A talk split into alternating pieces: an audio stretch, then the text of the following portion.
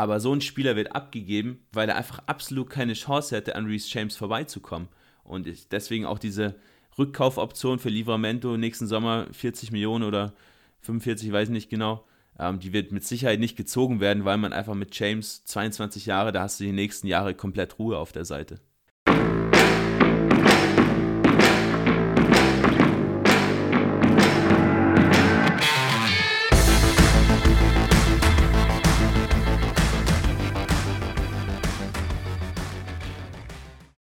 Der Create Football Podcast wird euch präsentiert von ist.de, dem Experten für Weiterbildungen und Studiengänge im Fußball- und Sportbusiness.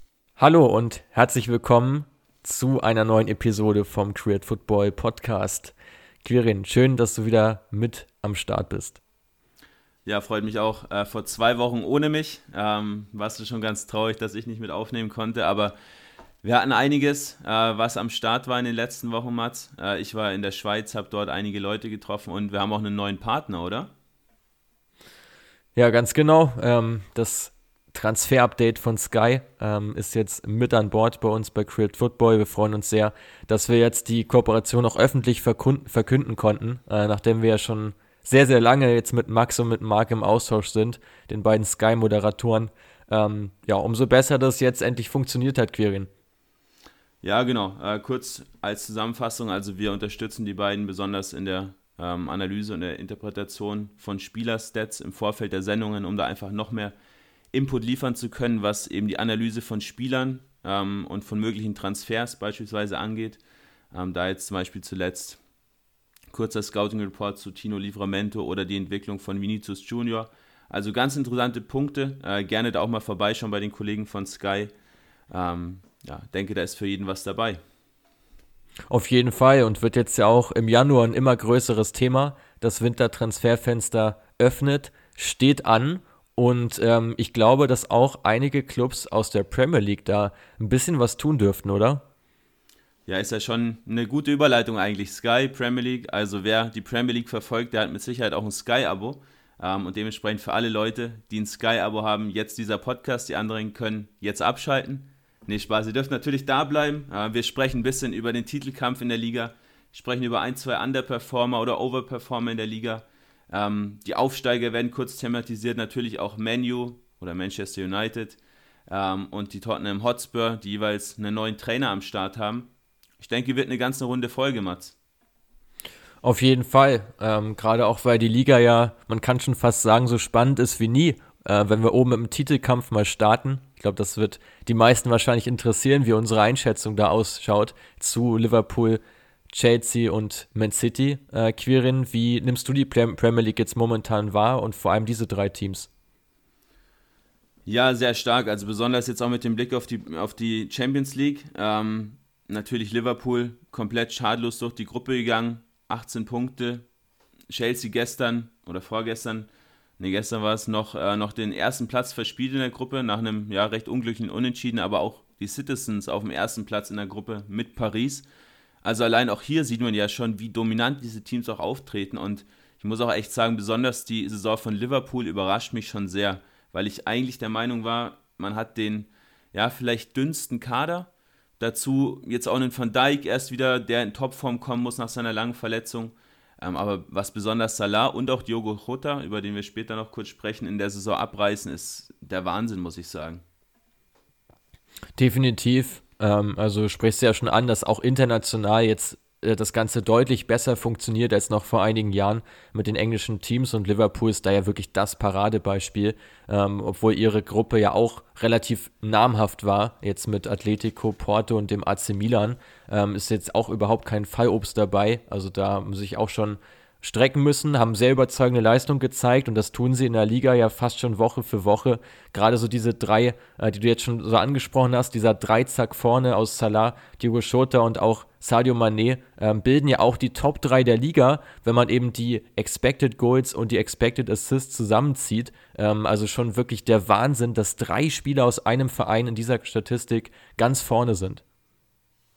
Ja, absolut. Und man agiert halt auch einfach extrem effektiv. Also wenn man mal zum Beispiel auf die Chancenwertung blickt, hat man auch die beste Quote der gesamten Liga mit ja. 32 Prozent. Und ich meine, Mosala, ich, ich glaube, wir brauchen jetzt nicht noch besonders groß über ihn sprechen, aber 13 Tore, 9 Vorlagen in, was sind es, 14 Spiele. Unfassbarer Wert. Ja, definitiv. Und darauf liegt ja auch der Fokus äh, im Spiel von Jürgen Klopp, dass eben sehr, sehr viel durchs Zentrum geht oder über, über die rechte Seite von Mo Salah, ähm, über die extrem viele Angriffe auch eingeleitet werden. Ähm, und da vergisst man ja schon fast, dass links noch ein Sadio Mané unterwegs ist.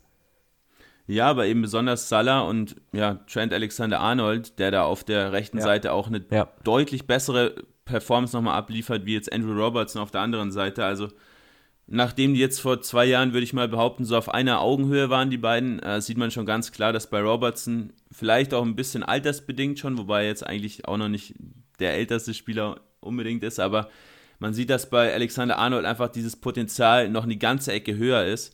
Und besonders, wenn du zum Beispiel auf die Flanken blickst, über 40 Prozent, die da ankommen von ihm, ist natürlich ein extremer Mehrwert und dazu mit einem originen, kopfballstarken Stürmer und auch Diogo Jota schon mit fast den meisten Abschlüssen per Kopf in der gesamten Liga.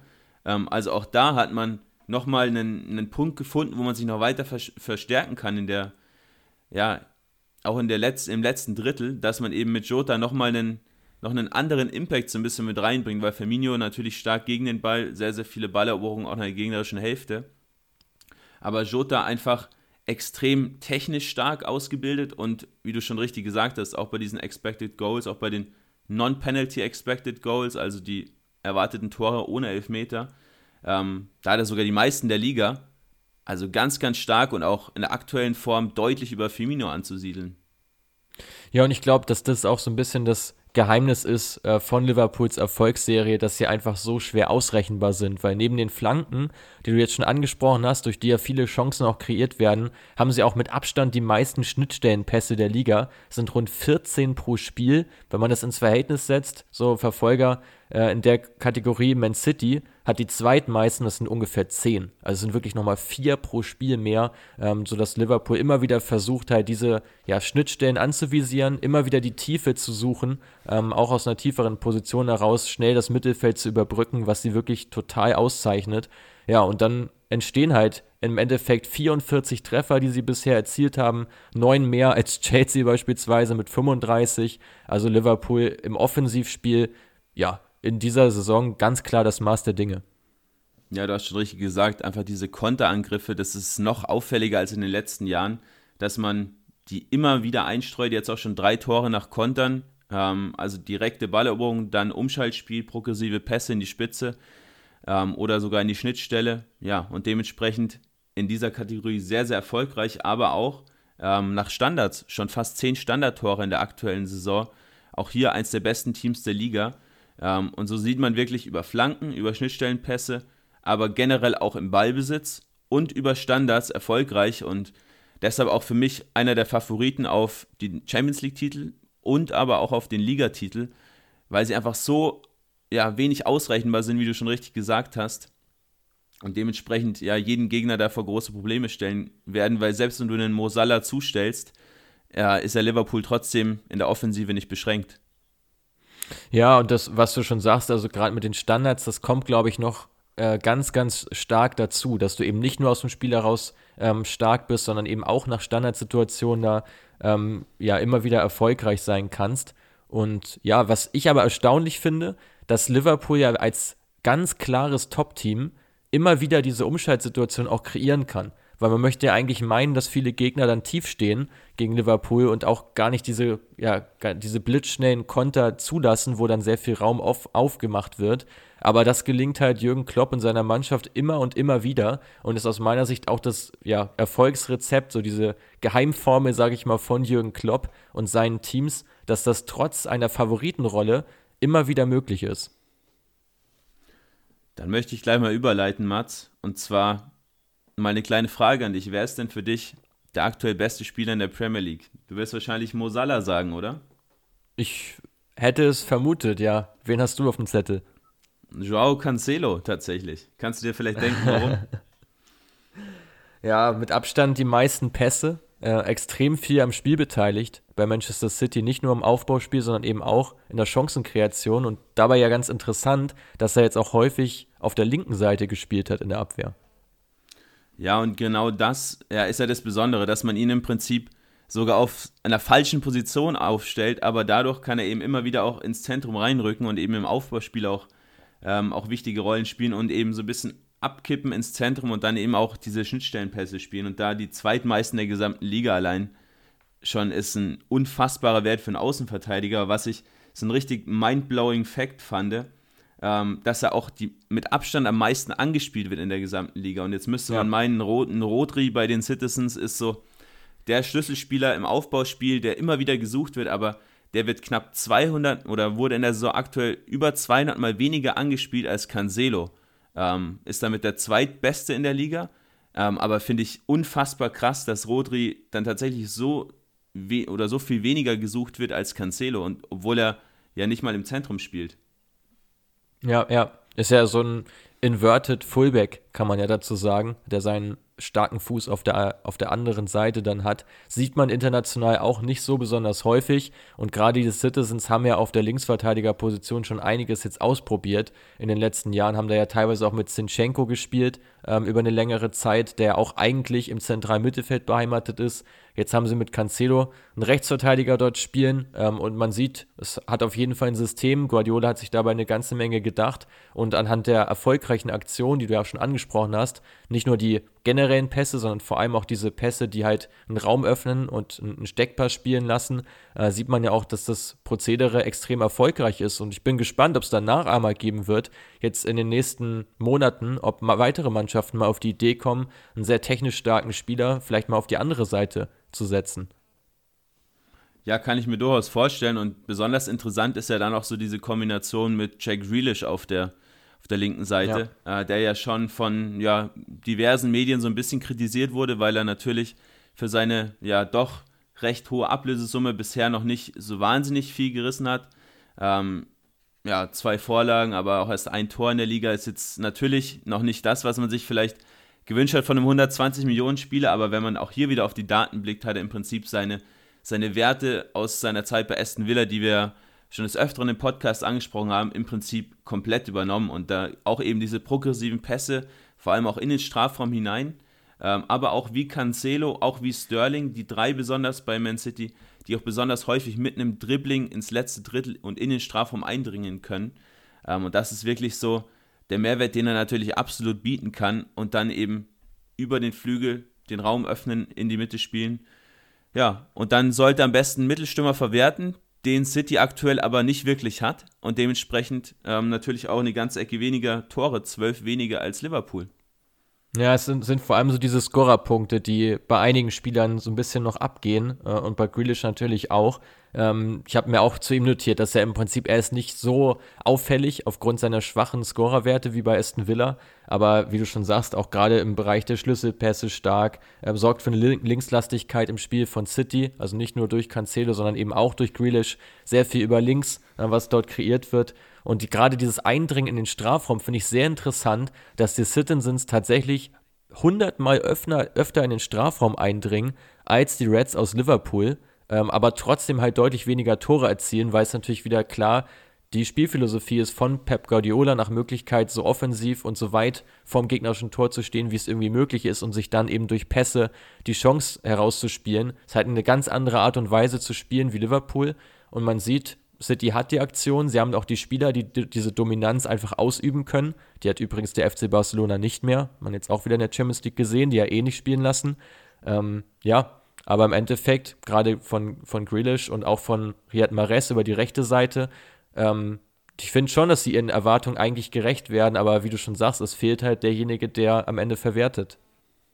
Ja, absolut. Chancenverwertung dementsprechend auch eine ganze Ecke schlechter, weil, ja, ist ja auch klar, ein Flügelspieler häufig jetzt nicht so effektiv vor dem Tor ist wie ein Mittelstürmer.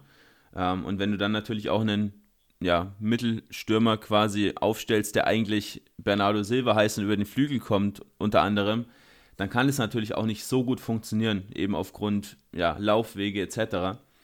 Ähm, ja, deswegen bin ich mal sehr gespannt, was die Citizens da ja, jetzt auch über die Saison hinweg noch reißen können. Man kann natürlich hoffen, dass Gabriel Jesus äh, fit und halbwegs gut in Form kommt.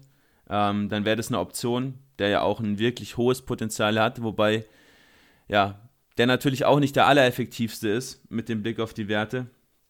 deswegen mal sehen. Und ich glaube schon, dass genau dieser Fakt und auch diese Probleme bei den offensiven Standards, wo man noch kaum Tore erzielt hat in der aktuellen Saison, das sind eben zwei Punkte, die man ja Liverpool besonders hinterher hat oder die Liverpool hat, die die Citizens nicht haben, ähm, die am Ende des Tages dann auch den Titel entscheiden können. Aber ich meine, gerade bei den Standards, wer soll da auch groß für Gefahr sorgen? Du hast die Innenverteidiger im Prinzip, aber ansonsten genau. hast du ja auch kaum Spieler im Kader, gerade offensiv, die jetzt sich über eine Kopfballstärke definieren oder eben gerade bei hohen Bällen einfach ihre Stärke haben. Ähm, insofern würde mich nochmal deine Einschätzung dazu in interessieren, ähm, wie es denn mit der Stürmer-Thematik jetzt weitergehen könnte, ähm, weil ich glaube, dass die Citizens ja spätestens zum Sommer da was machen wollen, wollten jetzt ja auch schon Harry Kane holen im vergangenen Sommer, es hat ja nicht funktioniert. Ähm, denkst du, dass es wieder auf eine, so einen Typus Kane, der ja eher wieder so in Richtung Targetman tendiert, dass eher in so eine Richtung gehen wird oder doch eher wieder ein sehr, sehr spielstärkerer ähm, Akteur das Rennen macht? Was denkst du? Ja, ich denke, dass schon dieser Stürmertypus Kane Sinn machen würde. Ob es am Ende des Tages Kane wird, weiß ich nicht. Ähm, ich kann mir auch wirklich gut einen Haaland-Transfer vorstellen. Ich würde mir dann einen Spieler wünschen, wie jetzt beispielsweise auch einen Sergio Aguero, ähm, der jetzt natürlich auch technisch gut ist, aber einfach trotzdem vor allem den Fokus aufs Verwertende von Torchancen legt und jetzt nicht in diversen Aktionen selbst dann ins Dribbling gehen muss, ähm, sondern einfach den Fuß auch mal hinhalten kann, auch mal angespielt werden kann, den Ball vielleicht festmacht. Ähm, sowas, denke ich, kann City extrem helfen, um einfach da ein bisschen mehr Variabilität zu schaffen, weil du sonst wieder den gleichen Spielertypen hast. Und auch Gabriel Jesus ist ja so ein Spieler, der kann auch über den Flügel kommen, der ist auch technisch ja. gut, der kann auch ins Dribbling gehen, aber da hat man einfach schon so viele und ich glaube, man beraubt sich so ein bisschen der Stärken der anderen Spieler, wenn man dann nochmal jemanden dazu stellt, der wieder so agiert. Ja, ja, ich, ich gehe da voll mit mit deiner Einschätzung. Ähm, ich glaube aber nicht, dass gerade gerade in Holland würde sich, glaube ich, bei City extrem seiner Stärken berauben, weil City ja im Prinzip sehr wenig Wiese vor sich hat. Also sie kombinieren sich ja, wie man an den Daten ja auch schon sieht, sehr häufig bis in den Strafraum rein und versuchen dann eben zum Abschluss zu kommen. Und ich glaube, dass das Haaland gar nicht entgegenkommt, wenn er viel mit dem Rücken zum Tor steht und diesen einen Kontakt vielleicht nur hat und sein großes, seine große Stärke, so diese Dynamik, das Tempo diesen Umschaltmoment gar nicht so wirklich für sich nutzen kann. Ja, sehe ich absolut genauso. Ähm, hab den Namen auch vor allem deshalb gedroppt, weil es ja schon das eine oder andere Gerücht gibt. Ähm, aber ich gehe da, was die Spielweise von Haaland und von City angeht, komplett mit. Ähm, würde aber trotzdem nicht davon, ja, nicht, nicht direkt sagen, dass es nicht funktionieren kann, weil ich mir schon vorstelle, dass, dass die Citizens da trotzdem scharf drauf sind, äh, weil du eben als Top-Club im Prinzip nur Mbappé und Haaland zur Verfügung hast im nächsten Sommer, die auf den, auf den Markt kommen. Und wenn man beide verpasst, ähm, kann sich das schon auf die Leistung in den nächsten Jahren auswirken. Haaland, um da vielleicht nochmal die Brücke zu schlagen, sehe ich am ehesten in Liverpool. Könnte natürlich Diogo Schota da wieder ein bisschen äh, hemmen. Ähm, aber vom Spielstil her, von den Anlagen her, passt dieses Umschaltspiel von Liverpool einfach wie die Faust aufs Auge. Ja, ja, eventuell wird ja auch noch ähm, Fiorentinas Dusan Vlaovic ein Thema äh, bei einem der großen Teams. Das könnte ich mir sonst auch noch für den Sommer vorstellen. Aber genug von diesem Transfer-Talk. Wir wollen zurück zur Premier League und wir machen mal weiter mit dem Team von Thomas Tuchel vom FC Chelsea. Ich bin sehr gespannt, was du zu Chelsea zu sagen hast. Ich habe nämlich gar nicht so viel notiert. Ich war selber überrascht in der Vorbereitung, dass es doch äh, gar nicht so die krassen Auffälligkeiten meinerseits gab. Und ich hoffe darauf, dass, deswegen sind wir ja zu zweit im Podcast, dass du da ein bisschen Abhilfe schaffen kannst. Was macht die Blues aus? Ja, besonders die starke Defensive. Also ich glaube, da erzähle ich jetzt auch unseren Zuhörern hier kein Geheimnis, ähm, aber nur drei Tore aus dem Spiel heraus kassiert ist ein unfassbarer Wert nach 15 Spielen. Ähm, insgesamt sind es neun Gegentore und natürlich bedingt das Ganze durch die wirklich starke Leistung der Innenverteidiger. Also besonders ähm, Antonio Rüdiger müssen wir da, glaube ich, mal hervorheben, der eine überragende Saison spielt, stark im Bodenzweikampf, stark im Stellungsspiel, stark, stark in der Luft. Ähm, aber auch Eduard Mendy letztes Jahr noch so, in, gerade in der Liga, mit ein paar Schwächen, aber performt wahnsinnig gut. Und eben diese defensive Kompaktheit ist das, was, was Chelsea trotz einem Lukaku, Werner, Havertz wirklich ausmacht. Man steht deutlich kompakter und defensiver, gerade auch im Anlaufverhalten wie andere Teams, gerade auch wie andere Top-Teams ähm, geht selten ins Teampressing, dementsprechend rückt man gar nicht hoch auf, sondern ja, immer diese defensive Kompaktheit mit einem Kanté davor ähm, zu halten, ist extrem relevant und natürlich, wenn die Außenverteidiger sich auch noch nach hinten ziehen, dann hast du sechs Mann plus Torhüter, die mal mindestens den Strafraum verteidigen. Und da ist es wirklich ganz, ganz schwer, sich durchzukombinieren. Ja, definitiv. Ähm, was du ansprichst, auch gerade zu Mondi kann man es auch noch weiter ausführen. Es waren jetzt schon fast sieben Gegentreffer, die er quasi verhindert hat. Auch der absolute Bestwert in der aktuellen Saison. Äh, kommt kein anderer Torwart dran. Dazu noch eine, eine Save Rate von über 80 Prozent. Das war in der Vergangenheit ja auch schon so sein großes Plus, dass er eigentlich von den vielen Schüssen, die aufs Tor oder von den Schüssen, die aufs Tor bekommt, hält er relativ viele. In der letzten Saison waren es aber auch relativ leichte Schüsse, die er abwehren musste. Jetzt ähm, ist es ein bisschen anders, sodass er auch mehr gefordert ist und eben auch seinen Teil dazu beiträgt. Also ich glaube, dass ihm das letzte Jahr auch gut tat, dass er dadurch sehr viel Selbstbewusstsein getankt hat, auch weil er eben nicht diese ja, dieses hohe Maß an Forderung hatte, ähm, durch da ja auch schon eine recht passable Abwehr. Aber es hat sich jetzt unter Thomas Tuchel, glaube ich, schon nochmal ein Stück dahin verändert, dass halt gerade diese Konterabsicherung auch deutlich besser ist, zumal man ja auch teilweise mit einem Thiago Silva spielt, wo halt bekannt ist, dass es jetzt nicht der schnellste Spieler ist, aber dazu hast du eben so einen Rüdiger, so einen Christensen daneben, die dann wieder das Ganze ein bisschen ausgleichen können, dazu ja noch einige junge Talente, ähm, da ja auch mit Chalobar teilweise unterwegs, also spannende Mischung auf jeden Fall beim FC Chelsea.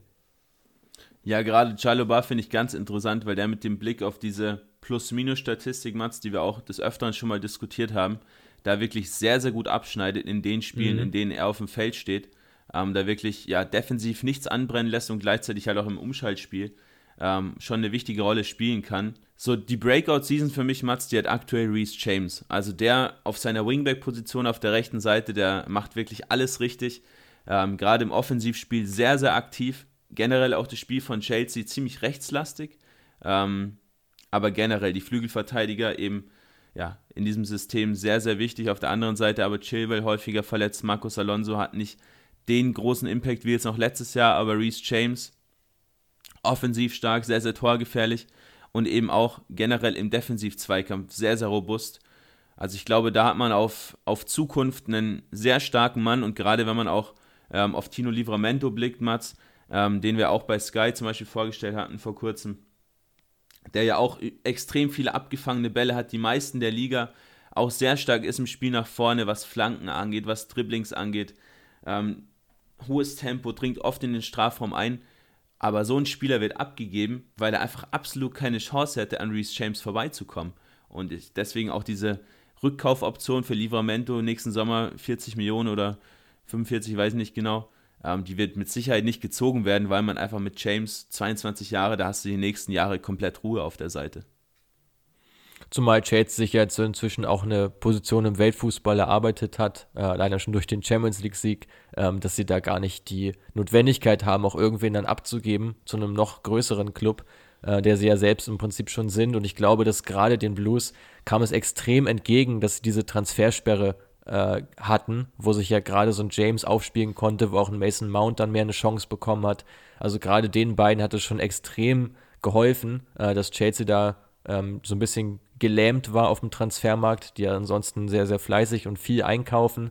Aber für die beiden war es wirklich sehr, sehr gut und beide, ja, wie du schon sagst, in der Saison wirklich mit ganz, ganz starken Leistungen.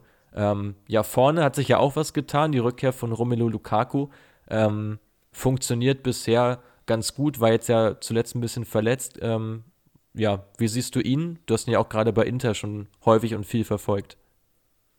Ja, bei Inter war es natürlich ein bisschen ein anderes Spiel, auch häufig so mit Umschaltaktionen geprägt. Ähm, aber passt natürlich jetzt schon trotzdem ganz gut, weil es eben auch wieder ein System ist mit einer Dreierkette, wo er ja einfach über die Flügel auch gut gefüttert werden kann. Aber natürlich steht Chelsea ein bisschen höher, wie jetzt auch Inter letztes Jahr, dementsprechend so viele Umschaltaktionen äh, fährt Chelsea auch gar nicht, wenige Konterangriffe. Ähm, kann da sein Tempo noch nicht ganz so ausspielen, aber trotzdem hast du natürlich in, je, in jeder Partie deine zwei, drei Umschaltaktionen drin, wo auch wirklich dann sein Tempo, seine Füße einbauen kann. Ähm, ja, total stark vor dem Tor natürlich, brauche ich keinem erzählen. Generell der Kader von Chelsea ist für mich schon mit der beste und vor allem auch der tiefste. Gerade wenn du siehst, dass ein Kovacic momentan fehlt, äh, ein Saul Niguez kaum zum Einsatz kommt, auch ein Loftus Cheek, ein Barclay quasi komplett außen vor sind. Ähm, dann auch in der Offensive Hakim Ziyech mit wenigen Einsätzen. Ja, du hast so viele Spieler, die wirklich eine hohe Qualität haben, dass du fast zwei Mannschaften stellen könntest. Ja, ja, definitiv. Und ich glaube auch, dass das halt wieder ein Riesenfaktor sein wird auf diesem langen Run, sage ich mal, ähm, auf mehreren Hochzeiten, auch gerade in der Champions League, wo sie jetzt ja, wie du schon angesprochen hattest zu Beginn, diese starke Position des Gruppenersten da leichtfertig vergeben haben. Das könnte sich natürlich nochmal rächen, gerade jetzt mit einem starken Achtelfinalgegner. Aber im Endeffekt, der Kader, ja, kann es schon mit jeder Mannschaft in Europa aufnehmen. Und ich glaube, dass da vieles über, über Chelsea gehen wird in der Saison gerade auch der, der Faktor Afrika Cup könnte da nochmal ganz spannend werden, weil wenn du dann siehst, Manet und Salah werden Liverpool fehlen. Ähm, bei Chelsea ist im Prinzip Hakim Ziyech, der aber nicht mal eine große Rolle spielt.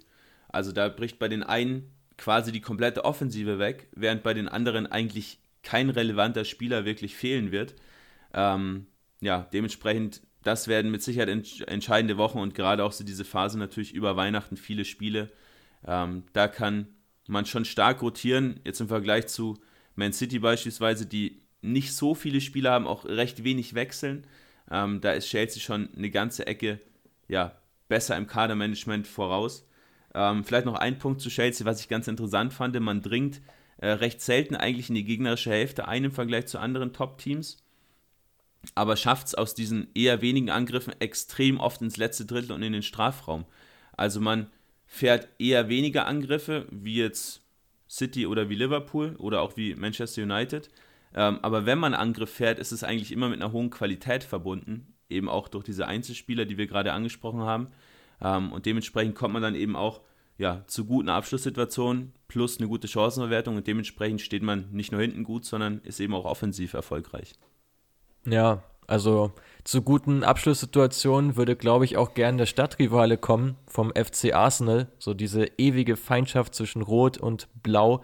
Und da haben sich die beiden Clubs ja schon erheblich voneinander entfernt jetzt in den letzten Jahren. Ich würde die Gunners gern kurz einmal ansprechen. Bisher nur neun Treffer aus dem Spiel heraus, siebenmal durch Standards äh, erfolgreich, was sie so ein bisschen noch rettet. Also ohne diese Standardtore wäre es auch nochmal ein ganz anderer Schnack.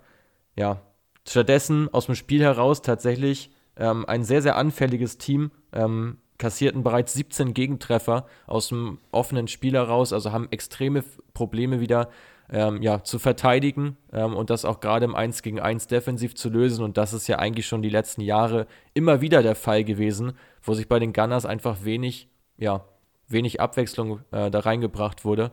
Ähm, wie siehst du die Mannschaft und auch gerade so die Personalie Mikel Arteta?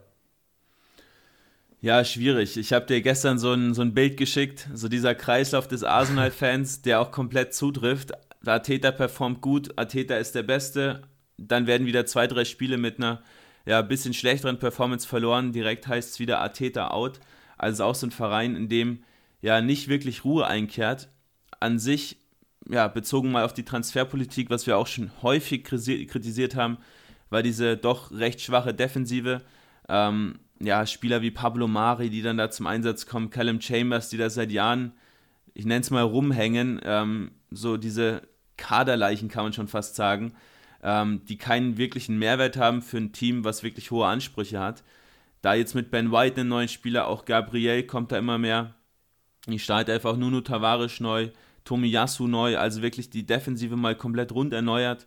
Ähm, auch im zentralen Mittelfeld Samilo Konga, neuen Spieler. Also den Fokus schon stark auf Verjüngung des Kaders gelegt und auch auf ja, hoffnungsvolle Spieler. Ähm, aber so muss es auch weitergehen. Das war jetzt mal eine gute Transfer, ähm, Transferphase. Aber ich bin mir auch nicht sicher, ob Arteta mit seinem ja doch recht tiki-taka geprägten Spielstil da so gut reinpasst, weil du nicht wirklich viele Spieler hast, die so einen Fußball eben spielen können. Viel immer progressiv mit Pepe, mit Martinelli beispielsweise. Ähm, auch Smith Rowe, die häufig dann auch mal den eigenen Lauf suchen, anstatt den Pass zu spielen. Ja, plus Verletzungspech. Partey war jetzt eine ganze Weile raus. Muss man abwarten, aber ich glaube auch nicht, dass man, ja, mehr als einen, also Euroleague-Platz ist schon wirklich das allerhöchste der Gefühle in der aktuellen Saison. Ja, ist schon eine extrem junge Mannschaft, aber im Endeffekt, ja, gerade bei der Spielphilosophie geht es ja auch darum, dass du irgendwann einen gewissen Output erzielst. Also du ja. musst ja dazu kommen, einfach Tore zu schießen, Chancen zu kreieren und wenige zu kassieren. Und im Moment ist halt genau das Gegenteil der Fall. Aus dem Spiel heraus schießt du kaum Tore, bist aber hinten sehr, sehr anfällig. ja, hast jetzt ja auch schon Torwartwechsel gemacht. Also da sind schon fast alle Patronen auch irgendwann verschossen, die Arsenal da so im Petto hat. Und jetzt schon wieder Europa zu verpassen, wäre, glaube ich, schon auch äh, wieder ein Zeichen, äh, dass sie sich da ja einfach immer weiter entfernen. Und ich meine, Arsenal ist ja auch kein Ausbildungsclub. Also diese jungen Transfers ist ja alles gut und schön. Die kannst du natürlich auch weiterentwickeln. Aber im Endeffekt müssen sie dir ja dabei helfen, zurück in die Weltspitze zu kommen. Es kann ja nicht sein, dass du jetzt einen Lukonga kaufst, um ihn dann für 10 Millionen mehr zu verkaufen. Das ist ja gar nicht das Ziel. Und da bin ich mir halt nicht sicher, ob die Transfers, die sie jetzt getätigt haben, wirklich so zu den Topstars werden, die sie ja eigentlich bräuchten. Ähm, und mir fehlen komplett diese Eckpfeiler im Team, die jetzt so 25, 26, 27 sind oder meinetwegen sogar noch ein, zwei Jahre älter, aber die absolute Topleistung bringen und das Woche für Woche. Und ich finde, das geht Arsenal extrem ab und das kostet sie, glaube ich, auch im Moment die, das größte Maß an Stabilität, weil du immer davon abhängig bist, dass zwei oder drei deiner Youngster jetzt gerade eine gute Phase haben und dich halt nach oben hieven. Und genauso kann es aber sein, und so kommt ja dieser Kreislauf auch zustande, dass so ein Smith Rowe dann auch mal in so einem Formtief ist oder ein Martinelli verletzt, verletzt beispielsweise. Und schon hast du mal ja zwei Spieler, die vielleicht nicht an ihrem Leistungslimit spielen. Und da hast du Probleme. Und da hast du auch Probleme gegen Mittelklasse-Teams. Ja, total richtig. Äh, kann ich gar nicht mehr so viel zu ergänzen, aber genau was du gesagt hast, trifft da komplett zu. Du hast eine junge Mannschaft ohne Eckpfeiler. Ähm, und das ja, ist bei so ein paar Teams in Europa, gerade auch bei besseren Teams, so ein bisschen die Problematik, dass dann eben die jungen Spieler vieles lösen sollen. Äh, Barcelona, du hast es vorhin schon kurz angesprochen, auch ein gutes Beispiel, wo dann ein Gavi oder ein Petri ja die komplette Verantwortung aufgeschultert bekommen, ähm, aber das schlichtweg nicht leisten können. Und Spieler wie Chaka, wie El Neni, ähm, die eben in diesem Alter sind, auch ein Aubameyang, der auch die Binde hat. Man sieht einfach, dass die Leistung deutlich abflacht. Aubameyang auch wirklich in einem, ja, ich würde mal recht starkes Formtief nennen. Ähm, wer weiß, ob er da mit 32 Jahren überhaupt nochmal so richtig rauskommt. Dementsprechend auch die Offensive so ein bisschen, ja, kritisch zu beäugen. Ähm, ja, und die eigene Jugend, um da vielleicht nochmal einen Blick drauf zu werfen, wird halt so ein bisschen verschreckt, weil so ein Ketia zum Beispiel, auch ein Maitland Niles, ja, eher wenig zu Einsätzen kommen und ja, dann auch ihre Qualitäten, die sie ja schlichtweg haben, nicht richtig nutzen können und dafür werden andere junge Spieler eingekauft. Ja, und am Ende des Tages wird man sie wahrscheinlich verkaufen müssen, weil man schlichtweg nicht mal die Champions League, teilweise nicht mal die Euro League als Argument hat, sie zu halten. Ähm, Smith Rowe, die eine, die eine Ausnahme würde ich mal behaupten. Äh, bei ihm ganz auffällig, dass er sehr, sehr viele Bälle so ins letzte Drittel reinträgt. Ähm, gutes Tempo, guter Schuss. Aber wenn du dann den Vergleich ziehst mit Martin Oedegaard, halt sehr, sehr schwach im Passspiel und deshalb eben Oedegaard. Aber so, du hast nicht die Kombination aus beiden, aber du kannst ja schlichtweg auch nicht beide auf der 10 spielen lassen. Und das sehe ich auch so ein bisschen als, als Kritikpunkt, dass man den Oedegaard geholt hat, jetzt aber dann trotzdem den Smith Rowe viel aufstellt und eigentlich diese Ablöse für Oedegaard ja, zum Fenster rausgeschmissen ist das falsche Wort, aber schon ja auch andersweitig hätte investieren können. Ja, das ist ja auch wieder ein Klassiker äh, mit der Kaderplanung nach Positionen, wo einfach wahrscheinlich überhaupt nicht drauf geachtet wurde, wer welche Rolle spielen könnte und welches System überhaupt gespielt werden soll. Weil auch da wird ja einfach immer wieder variiert und musst du ja auch immer wieder variieren, wenn du A, Flügelspieler hast, wie ein PP, der gerne spielen würde, aber du B, auch gleichzeitig mehrere Spieler hast, die sich im offensiven Mittelfeld am wohlsten fühlen, nicht unbedingt auf dem Flügel. Da musst du den Spagat schaffen und das hat Arsenal aus meiner Sicht auch wieder zu einem zu geringen Maße getan im Sommer und auch wieder so durch die Bank weg einfach mal mitgenommen, was auf dem Markt zu kriegen war. Und jetzt versucht man daraus was zusammenzupuzzeln, hat aber, wie schon angesprochen, das Problem, dass du ja auch schlecht Jungs da weiter einbauen kannst, weil dein Team eh schon sehr, sehr jung ist und du die einzigen, ja, die einzigen renommierten Spieler, sag ich mal, die du jetzt momentan hast, so mit, mit einem Aubameyang vorne beispielsweise, die kannst du schlichtweg gar nicht absägen, weil du sie brauchst für die Führungsstruktur. Weil ansonsten hast du ja bald gar keine Spieler mehr, die wissen, wo der Hase läuft, in Anführungsstrichen. Und die sind für eine erfolgreiche Kaderplanung ja mindestens genauso wichtig. Ja, diese Spieler, würde ich mal behaupten, hat West Ham United und das ist auch einer der Gründe, warum man aktuell auf Platz 4 steht und jetzt sogar am letzten Spieltag ähm, den damaligen, kann man schon fast sagen, äh, Tabellenführer Chelsea auch mit 3-2 schlagen konnte. Mats, ähm, ich habe dich ja so ein bisschen mit meiner Liebe für Thomas Socek angesteckt, richtig? Ja, definitiv, definitiv. Du wirst bestimmt gleich auf ihn eingehen. Äh, ich gehe vorweg erstmal so ein bisschen auf die Hammers generell ein. Ich finde sehr spannend, dass sie eins der ganz wenigen Teams sind in der Premier League, die sehr erfolgreich sind, obwohl sie eigentlich relativ wenig Beibesitz haben. 45 Prozent nur, kaum Angriffe durch das Zentrum, was eigentlich auch viele der Top-Teams auszeichnet in der Liga. Also es geht im Prinzip alles über das Umschalten und eben sehr, sehr viel auch über das Flügelspiel, was dann entsprechend eingeleitet wird. Und damit du umschalten kannst, brauchst du natürlich Spieler, die extrem stark in der Balleroberung sind und ich glaube, da kannst du gut anknüpfen. Ja, natürlich. Ähm, Thomas Socek, aber auch Declan Rice, also die beiden besonders, ist für mich eigentlich somit die beste Mittelfeldzentrale, fast sogar der ganzen Liga. Ähm, ich möchte jetzt nicht sagen europaweit, sonst werden wir hier gefrontet, aber. Ja, darf, darf, ich, darf ich, darf ich ja, reingrätschen? Gerne. Ich würde würd den Zusatz hinzufügen, wenn du so spielen willst wie West Ham. Also wenn du eher auf Umschalten ausgelegt bist. Weil ich glaube, wenn du jetzt ein ganz, ganz spielstarkes Team hast, dann würdest du deine Zentrale vielleicht anders besetzen. Ja, kann man auf jeden Fall so sagen. Äh, interessant, dass beide eben eine sehr, sehr starke Physis aufweisen. Äh, Rice ja, dieser Stratege mehr, jetzt ja auch die Binde bekommen mit seinen ja doch noch recht jungen Jahren und Socek einfach dieser klare Achter, der natürlich defensiv auch einen Impact hat, äh, gerade auch in der Luft, was jetzt zum Beispiel Abstöße angeht, dort auch verlängern kann oder den Ball eben zurückgewinnen kann. Ähm, aber vor allem auch dieses, ja, diese progressiven Läufe von ihm in das letzte Drittel rein, auch in die Box aufzurücken, dort immer wieder dann auch Torchancen zu kreieren. Ähm, ja, der kombiniert im Prinzip Defensive und Offensive, hält den ganzen Laden da zusammen, gibt Rice die Freiheiten im Spielaufbau, die Rice ähm, da sehr, sehr gut umsetzen kann aktuell. Ja, gefällt mir wirklich super und dazu hat man ja noch mit Alex Kral und auch mit Wladimir Čufal noch zwei weitere Tschechen, jetzt auch bald einen äh, tschechischen Milliardär als Owner. Also ja, die Tschechen übernehmen West Ham. das kann man gut so zusammenfassen. Also bei, bei West Ham muss ich immer als erstes so an das Spiel denken, das ich von ihnen live gesehen habe, ähm, vor ein paar Jahren in Newcastle, wo auch schon Declan Rice mitgespielt hat, der mir auch extrem aufgefallen ist. Also ich glaube, dass er gerade so in diesem Element mit dem Ball noch einen extremen Schritt jetzt wieder gemacht hat äh, in seiner Entwicklung und eben da sich extrem noch weiter verbessert hat, weil so gerade gegen den Ball, Stellungsspiel, Auge, Antizipation, das waren schon immer seine größten Stärken. Und jetzt eben so dieses, diesen Spielaufbau, den er jetzt mit gestaltet, ist auch so eine Entwicklung von West Ham und auch eine Entwicklung von Rice, dass ihm das zugetraut wird. Und mit wachsender Verantwortung scheint er immer besser zu werden.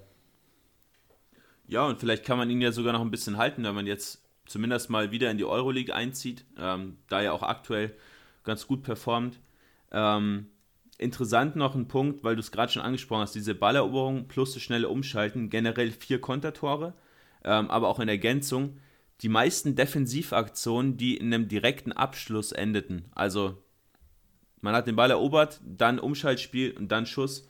Ähm, die meisten der Liga mit Abstand und vor allem eben diese Balleroberung durch Rice, die man da erzielen konnte, der dann auch häufig direkt mit dem tödlichen Pass, den man gerne spielt, auch selbst den Konter quasi eingeleitet hat.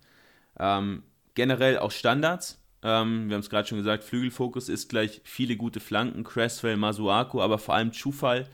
Ähm, sehr, sehr stark nach Flanken. Dementsprechend auch hier viele große Spieler, Kral, Socek, Reis, auch Michael Antonio, sehr, sehr kopfballstark. Dementsprechend auch hier sehr, sehr effektiv, sehr, sehr aktiv.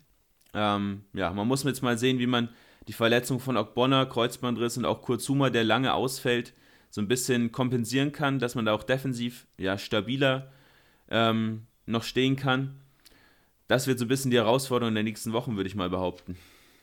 Ja, also, also für mich ist West Ham so ein ganz, ganz klassisches englisches Team, wie man es so von früher kennt, sage ich mal. Sehr viel Physis, sehr viel Herz, Flanken, ja, Durchsetzungsvermögen. So diese klassischen Tugenden werden einfach bedient. Und ich glaube, das ist auch so das, was ähm, die Hammers da auch durchaus sympathisch macht, äh, wenn sie da oben eben jetzt mitspielen unter diesen ganzen hochdekorierten, hochbezahlten Edeltechnikern kommt da eben so ein West Ham daher, die durchaus auch kicken können, aber vor allem eben, ja, vor allem eben durch, durchs Kollektiv überzeugen. Das ist ja so das, was du auch eben schon richtigerweise genannt hast.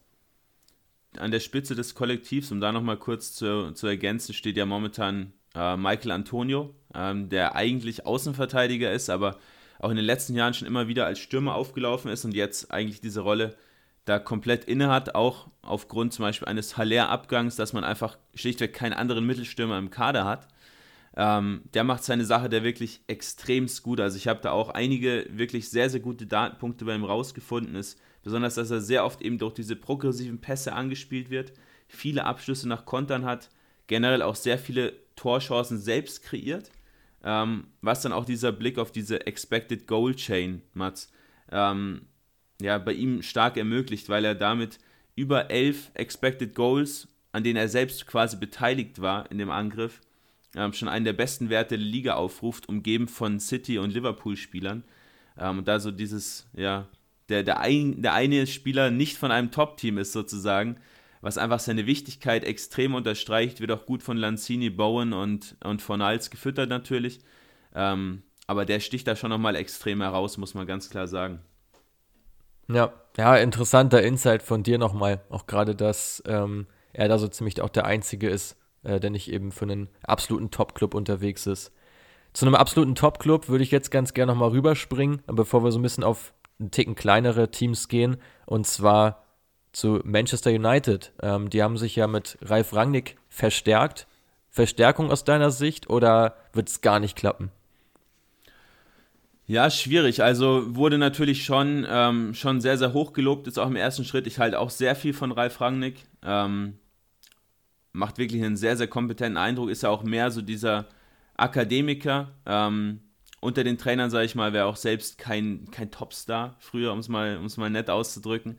Ähm, verkörpert aber einen ziemlich anderen Spielstil, wie Man United ihn jetzt in der Vergangenheit und auch in der aktuellen Saison unter anderem gespielt hat. Man steht viel oder man steht recht tief, presst selten, Ballbesitz, Fußball und Rangnick, ja, Red Bull-Identität quasi mitentwickelt, schnelles Umschalten, hohes Pressing, ähm, Steig-Klatsch-Prinzip und das auf den aktuellen Kader umzu, umzumünzen mit Spielern wie einem Cavani, einem Ronaldo beispielsweise, auch einem Bruno Fernandes, bin ich mir ehrlich gesagt nicht zu 100% sicher, ob das funktionieren kann. Zumal die Leistung von United bisher auch extrem dürftig war. So nach Expected Points wirklich nur ein Team im Mittelmaß. Ähm, fand ich sehr interessant. Ähm, dasselbe gilt übrigens auch für die Spurs. Beide würden sich da eigentlich so, ja, irgendwo im Mittelfeld rum, rumtummeln, äh, ohne da jetzt groß herauszustechen. Also es war jetzt nicht so, dass sie besonders viel Pech hatten unter Solskjaer, sondern die Leistung war generell einfach, einfach dürftig. Insofern finde ich den Trainerwechsel auch gerechtfertigt und ich denke schon auch, dass es sehr, sehr interessant sein wird, äh, wie jetzt eben Rangnick das Ganze auch umgestaltet, weil ich nicht glaube, dass er so naiv ist, äh, zu denken, dass er jetzt den ganzen Topstars ähm, seinen Pressing-Fußball einfach nur so überstülpt. Da ist auch sehr viel Kommunikation gefragt, sehr viel Handling, Teammanagement, äh, was da so die, die größten Kriterien sind, die Rangnick jetzt, glaube ich, an den Tag legen muss, um eben alle von einem gemeinsamen Weg zu begeistern, weil aus meiner Sicht sind da nicht alle Spieler so dahinter gewesen in den letzten Wochen. Ich habe es dir gestern auch schon geschrieben, mit, mit Van Bissaka als Beispiel, ohne da jetzt auf den Spieler komplett eindreschen zu wollen. Aber es ist schon auffällig, dass einige Spieler von Man United einfach nicht den Eindruck gemacht haben, zu 100% fokussiert zu sein und ihre Leistung zu bringen, weil ansonsten müssten sie mit dem Kader ja auch durchaus besser stehen. Genau richtig und da kann man direkt mal überleiten ähm, zu einem anderen Team, was auch einen neuen Trainer hat, und zwar die Tottenham Hotspur. Wir haben sie jetzt bei ein, zwei Vereinen schon kurz als Rivalen angesprochen. Ähm, mit Antonio Conte sich neu verstärkt. Wie siehst du die Personalie? Hat ja auch so ein bisschen jetzt umgestellt, spielt ein 3-4-3 wie in seiner Meistersaison mit Chelsea. Kann sowas funktionieren oder denkst du, dass der Kader einfach generell nicht gut genug ist für die Liga oder für einen, einen Top-Platz in der Liga? Also ich glaube generell ähm, ist es auf jeden Fall eine sehr, sehr sinnvolle Idee, ähm, als Tottenham mit, mit Conte zu gehen. Weil du jetzt ja auch bei den Spurs hast du jetzt kein Team, ähm, das so wie Arsenal beispielsweise eigentlich immer darauf erpicht ist, den Ball zu haben, Ballbesitzfußball zu spielen, schönen offensiven Fußball zu spielen, sondern es ist eher so ein bisschen pragmatischer ähm, was jetzt ja auch schon unter Mourinho teilweise so war. Ich glaube, das wird sich jetzt unter Conte weiter so fortführen.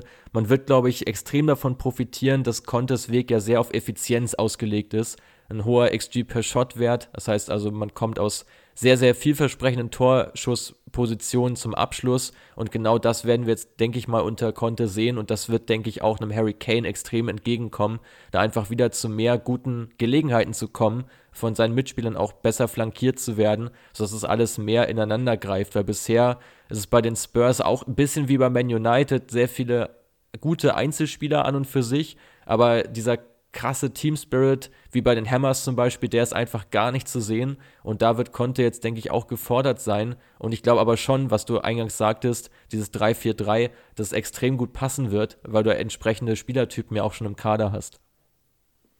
Ja, genau richtig. Also diese Effizienz war besonders auch in der Meistersaison mit Inter letztes Jahr zu sehen. Ähm, da auch deutlich, deutlich weniger Expected Goals als die tatsächlichen Tore am Ende des Tages. Ähm, da wäre man nach Expected Points, glaube ich, auch nur Dritter oder Vierter geworden in der, in der Saison. Ähm, ich bin mal gespannt. Man hat jetzt ja mit Emerson und Region schon zwei sehr, sehr offensive Wingbacks auch, vergleichbar mit Hakimi, den er bei Inter letztes Jahr hatte. Ähm, ja, da muss man mal sehen, wie dieses Umschaltspiel eben funktioniert. Da werden auch die Innenverteidiger gefragt sein, also gerade in Eric Dyer, der ja diverse Male eigentlich schon vorm Abschied von den Spurs stand, weil er jetzt im defensiven Mittelfeld vielleicht auch nicht die absolute Top-Qualität mitbringt, aber sein Aufbauspiel, sein progressives Spiel, vor allem ins letzte Drittel, ähm, kann da, glaube ich, sehr, sehr wertvoll sein, um da ja schnell auch den, die Räume zu überspielen, schnell ins letzte Drittel zu kommen und dann, gut, die Qualität mit Son, mit Kane, mit Lukas, ähm, die ist da. Wenn man es umgemünzt bekommt, dann kann ich mir vorstellen, dass auch ein bisschen was drin ist in der Saison, aber es wird auf jeden Fall nicht leicht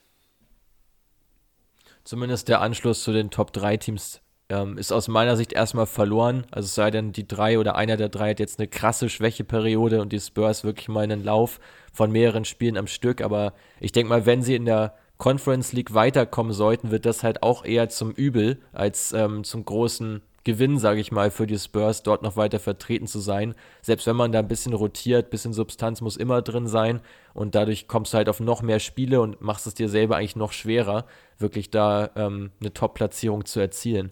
Von der Top-Platzierung ein bisschen entfernt ist ja momentan auch Leicester City. Ähm, und du hast da ja auch mir schon im Vorfeld mitgeteilt, dass du da einiges an Gründen rausgefunden hast und die wollen wir hier natürlich nicht unerwähnt lassen. Genau, Leicester ja auch heute Abend aktiv in der Euroleague. Ähm, ihr werdet, wenn ihr den Podcast wahrscheinlich dann erst ab morgen, ab Freitag hört, auch schon wissen, ob die Spurs zum Beispiel raus sind, ähm, ob Leicester, die ja eigentlich ganz gut platziert sind, jetzt aber heute gegen Neapel antreten müssen, ähm, ob die es in die nächste Runde geschafft haben in der Euroleague. Wird definitiv nicht leicht, weil man auch in der aktuellen Saison, obwohl man ja tatsächlich nur im Mittelfeld steht, im unteren Mittelfeld sogar, ähm, trotzdem sogar noch eine Overperformance an den Tag legt. Also eigentlich sogar noch zu gut performt, was unter anderem Kaspar Schmeichel liegt, auch in einem Wadi, der noch ganz gut trifft. Aber die, die Performance generell einfach nicht gut ist, was vor allem auch daran liegt, dass James Madison und auch Thielemans, der jetzt ja auch verletzt war unter anderem, ähm, schon in einem recht kreativen Loch stecken. Das Spielsystem von Leicester ist ja generell darauf, auf, darauf ausgelegt, äh, viel durchs Zentrum zu kommen, im letzten Drittel dann auch diese Schnittstellenpässe zu spielen, um in den Strafraum vorzudringen. Kaum Dribblings, kaum Flanken generell vorhanden. Und dann ist natürlich ein Madison extrem relevant. Und der, ja, die letzten Spiele waren ein bisschen besser, aber hat schon sehr damit zu kämpfen, diese Kreativität, diese Schnittstellenpässe an den Tag zu legen. Ähm, viele Ballverluste, die man sich dann auch leistet im letzten Drittel, wenn man überhaupt reinkommt. Die wenigsten Entries äh, ins letzte Drittel.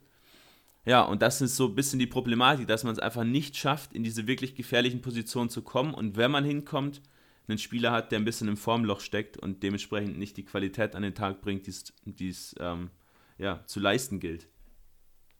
Ja, und gerade diese Ballverluste werden ja bei Leicester extrem immer zum Boomerang. Also gerade wenn man dann nach den Ballverlusten da, hattest du ja auch gesagt, die, die meisten ähm, ja, gegnerischen Torchancen dann im Prinzip zulässt, das ist natürlich schon ein alarmierender Fakt. Und natürlich auch bei Standardsituationen ähm, herrscht da größte Gefahr, schon neun Gegentore in der Liga nach Runen Bane das ist auch alles andere gut und führt im Endeffekt dazu, dass sie gerade defensiv den höchsten Expected Goals Against Wert haben in der ganzen Liga. Ähm, das heißt, da selbst Teams wie Norwich ähm, müssten eigentlich weniger Tore kassiert haben als Leicester City und ähm, dass sie es nicht kassiert haben oder dass dem noch nicht ganz so ist, liegt vor allem dann eben an Schmeichel, den du schon angesprochen hast und auch an ähm, Chakla Soyuncu, der immer wieder in höchster Not retten muss, äh, da schon auch sehr, sehr viele Kopfbälle im eigenen Strafraum gewinnen musste oder führen musste, äh, um eben entsprechend den Einschlag zu verhindern. Also es ist sehr, sehr wackelig, das Konstrukt da gerade bei den Foxes.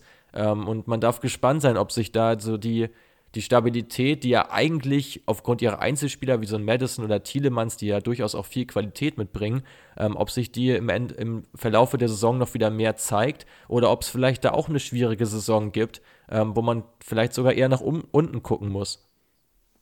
Ja, total richtig, wobei ich dich bei Söhnchen ein bisschen korrigieren muss. Also der ist in der Luft extrem schwach dieses Jahr. Er hat zwar viele Aktionen in der Luft, äh, viele Kopfbälle, aber die Quote ist wirklich nicht besonders gut und gerade auch im eigenen Drittel, äh, im, im, eigenen Strafraum ist die ja wirklich schwach im Vergleich auch zu Johnny Evans, ähm, der da tatsächlich eher nochmal hervorgehoben werden muss, weil der wirklich sehr, sehr stark defensiv Zweikampf, Boden-Zweikampf agiert. Ähm, ja, und so ein bisschen den Laden zusammenhält und so Yunchi da aktuell so ein bisschen mit sich selbst zu kämpfen hat. Ich glaube, generell ist das größte Problem ja bei Leicester auch, dass sie aus dem Mittelfeld einfach zu wenig Unterstützung bekommen. Obwohl sie ja mit einem Didi noch vor der Abwehr spielen, der ja eigentlich so dieser Staubsauger sein soll, der schon vieles abfedert und abfängt, ist, glaube ich, das Hauptproblem, dass die Defensiv oder gerade die Verteidiger total überlastet sind äh, mit ständigen 1 gegen 1 Situationen, ständigen Zweikämpfen, mit denen sie sich da auseinandersetzen müssen und einfach gar nicht so sehr ja, die Ruhe haben zu antizipieren und die eigene Stärke dadurch ja auszuspielen. Also ich glaube, dass da gerade aus dem Mittelfeld mehr kommen muss und mehr nach hinten gearbeitet werden muss. Ja, sehe ich ähnlich. Ähm, dementsprechend, ja, mal abwarten. Also, ich bin trotzdem Fan von Leicester, auch ein Fan von Brandon Rogers. Ähm, aber muss man mal sehen, gerade auch wenn Wadi immer mehr in die Tage kommt. Ähm, was rede ich eigentlich? Ja, ich, wie gesagt, ich bin ein großer Fan von Leicester, auch von Brandon Rogers. Muss man mal abwarten, wie sich das Ganze entwickelt. Gerade auch wenn äh, Wadi nicht mehr ganz so in Form findet. Wie gesagt, ist jetzt auch nicht mehr der allerjüngste. Ähm, dann fehlt auch vorne so die Galionsfigur, die vorweggeht, die auch viel trifft. Ähm, und dahinter eben ein Madison, Tielemans, ein Didi, die vielleicht auch mal den Verein wechseln. Ähm, einziger Hoffnungsschimmer derzeit, um da mal vielleicht auch einen Spieler zu nennen, ist Harvey Barnes, der extrem viel ins Dribbling geht, auch häufig damit in, den, in die Box eindringen kann ähm, und Gefahr entstehen lässt. Aber sowas ja, geht bei Leicester deutlich zu wenig. Also da muss man auch so ein Ayosi Perez beispielsweise deutlich mehr ähm, ja, in die Pflicht nehmen, da auch mehr über die Außen zu kreieren. Ja, ja. Ja, definitiv. Ähm, Quirin, wir wollen so langsam Richtung Ende tendieren. Was hältst du davon? Beide noch ein Team, das wir thematisieren, kurz nochmal anreißen, was uns da aufgefallen ist und dann würde ich sagen, machen wir die Folge dicht. Ja, gerne. Du kannst mal, mal ein Team nennen. Ich glaube, du hattest im Vorfeld mal erwähnt, dass du auch gerne über Brighton sprechen würdest. Und dann würde ich noch so zwei, drei Spieler droppen, die ja ganz interessant sind, auf die man mal einen Blick werfen kann in der aktuellen Saison. Und dann ja, würde ich sagen, machen wir Schluss für heute. Ja, ja, dann mache ich mal so ein so ein B&B-Programm aus Brighton und Brentford draus. B&B äh, ja auch ein Bed and Breakfast, kommt ja auch aus England, da passender Begriff dazu. Beginnen wir mal mit den Sea Guides aus Brighton. Ähm, da würde man ja immer erstmal denken, so die Top-Clubs, klar, Meister Beibesitz. Nein, falsch. Brighton mit 57% Beibesitz tatsächlich das drittplatzierte Team vor Chelsea, vor United, vor den Spurs, vor Arsenal und müssten nach Expected Points schon wieder Vierter sein. Es war in der letzten Saison auch schon so, dass sie da auch extrem gut hätten abschnitten schneiden müssen, sind so ein bisschen an der eigenen Chancenverwertung gescheitert. Und auch jetzt ist das wieder ein Problem. 18% nur die Chancenverwertung. Ähm, also da wieder mal offensiv das Problem. Defensiv extrem gefestigt. Ähm, nur 6% ähm, beträgt die Rate, aus der Gegner aus dem 5-Meter-Raum schießen, aus dem eigenen. Das heißt, sie halten den Gegner eigentlich immer aus der gefährlichsten Zone fern. Und das ist natürlich auch so ein bisschen ein Faktor, der Brighton einfach da deutlich auszeichnet. Bei Brentford so ein bisschen das umgekehrte Bild sie versuchen da ganz, ganz klar immer den 5-Meter-Raum offensiv anzuvisieren. Das gilt, galt übrigens auch für die Engländer während der Europameisterschaft, die immer wieder versucht haben, wenn sie sich Abschlüsse nehmen, dann vornehmlich aus dem 5-Meter-Raum hinaus, wo, wo natürlich die Chance auf ein Tor am höchsten ist. Das gelingt Brentford jetzt ebenfalls, 13% aus dem 5-Meter-Raum, das ist der höchste Wert der Liga. Aber defensiv ähm, lassen sie die Gegner leider auch häufig rein, was so ein bisschen dazu führt, dass Brentford da auch am struggeln ist und neben nicht so wie Brighton so konstant davor. Das soweit zu den beiden BB-Teams, glaube ich, beide ganz, ganz interessant, weil sie auch beide diesen Datenfokus ganz stark innehaben und man davon ausgehen kann, dass solche Zusammenhänge durchaus auch geplant sind und eben nicht auf Zufall beruhen. Ja, und ich glaube, diese Planung wird Brentford so ein bisschen zum Verhängnis, weil man eben immer wieder in diesen Fünfer rein will, wie du richtig gesagt hast, ähm, aber dementsprechend auch die zweitwenigsten Torschüsse generell nur kreiert. Ähm, die zweitwenigsten Shot-Creating Actions, wie man so schön sagt, weil man eben versucht, in eine sehr gute Abschlussposition zu kommen und eben nicht aus diversen Aktionen abzuschließen. Ähm, und das wird eben schwierig, weil man ja selten auf wirklich Konterangriffe geht, selten progressiv umschaltet sondern häufig versucht einfach den Gegner auszuspielen, auszukombinieren, was natürlich in der zweiten Liga deutlich besser klappt, wie jetzt in der ersten Liga. Ähm, und das ist so ein bisschen, ja, die Krux momentan bei Brentford, würde ich mal behaupten. Und bei, bei Brighton kann man auch nochmal schön aufs, aufs Umschaltspiel so ein bisschen gehen. Gerade Webster fällt da schon extrem auf. Auch hier wieder ein Blick auf die absol absoluten Topspieler der Liga, ein Van Dijk natürlich beispielsweise. Ähm, aber wenn man auf diese progressiven Pässe lauert oder ja, schaut, auf diese, auf diese Pässe, die wirklich sofort ins letzte Drittel zum Beispiel gespielt werden aus der Innenverteidigung, ähm, da ist sogar Webster der beste Spieler der gesamten Liga und dient dann eben als ja, wichtiges Verbindungsstück zwischen Defensive und Offensive, um da dann auch häufig schnell umzuschalten, häufig in gute Abschlusspositionen zu kommen. Aber ja, der Sturm ist so ein bisschen die Problematik, gerade eben Nemo Pay, ähm, der seit Jahren seine ja, Chancenverwertung nicht so ganz in den Griff bekommt, aktuell ein bisschen besser. Ähm, ja, aber da schon trotzdem noch mit zu kämpfen hat. Perfektes Roundup. Jetzt kommst du mit deinem Player to Watch äh, zum Ende der Folge. Ja, Webster habe ich ja gerade schon genannt. Ansonsten würde ich gerne noch den Wert von äh, Adama Traoré, was die Dribblings angeht, angeht, droppen. Der ist unfassbar. Also sowas habe ich, glaube ich, noch nie gesehen. Über 13 Dribblings und auch noch 75% davon gewonnen. Ähm, also über 10 erfolgreiche pro 90 Minuten ist, also ich, ich kann mich nicht erinnern, dass ich so einen Wert mal gesehen hätte. Ähm, und dementsprechend die Wolves auch das Team mit den meisten Torschüssen nach erfolgreichen Dribblings, ähm, weil Traoré ja dann häufig ablegt, ähm, auf seine Mitspieler ja über einen nicht so besonders guten eigenen Abschluss verfügt. Ähm, also ihn sollte man auf jeden Fall mal genannt haben und auch äh, Rafinha von Leeds der Leeds momentan so ein bisschen durch die Saison trägt, die auch nicht so sonderlich gut performen. Ähm, aber immer wieder dann Rafinha auch gegen Ende des Spiels trifft, momentan 40% aller Teamtore ähm, erzielt hat. Ähm, und dazu auch die meisten Beinschüsse aller Spieler verteilt hat. Das ist vielleicht nochmal ein witziger Fakt zu, zu Ende der, äh, der Episode.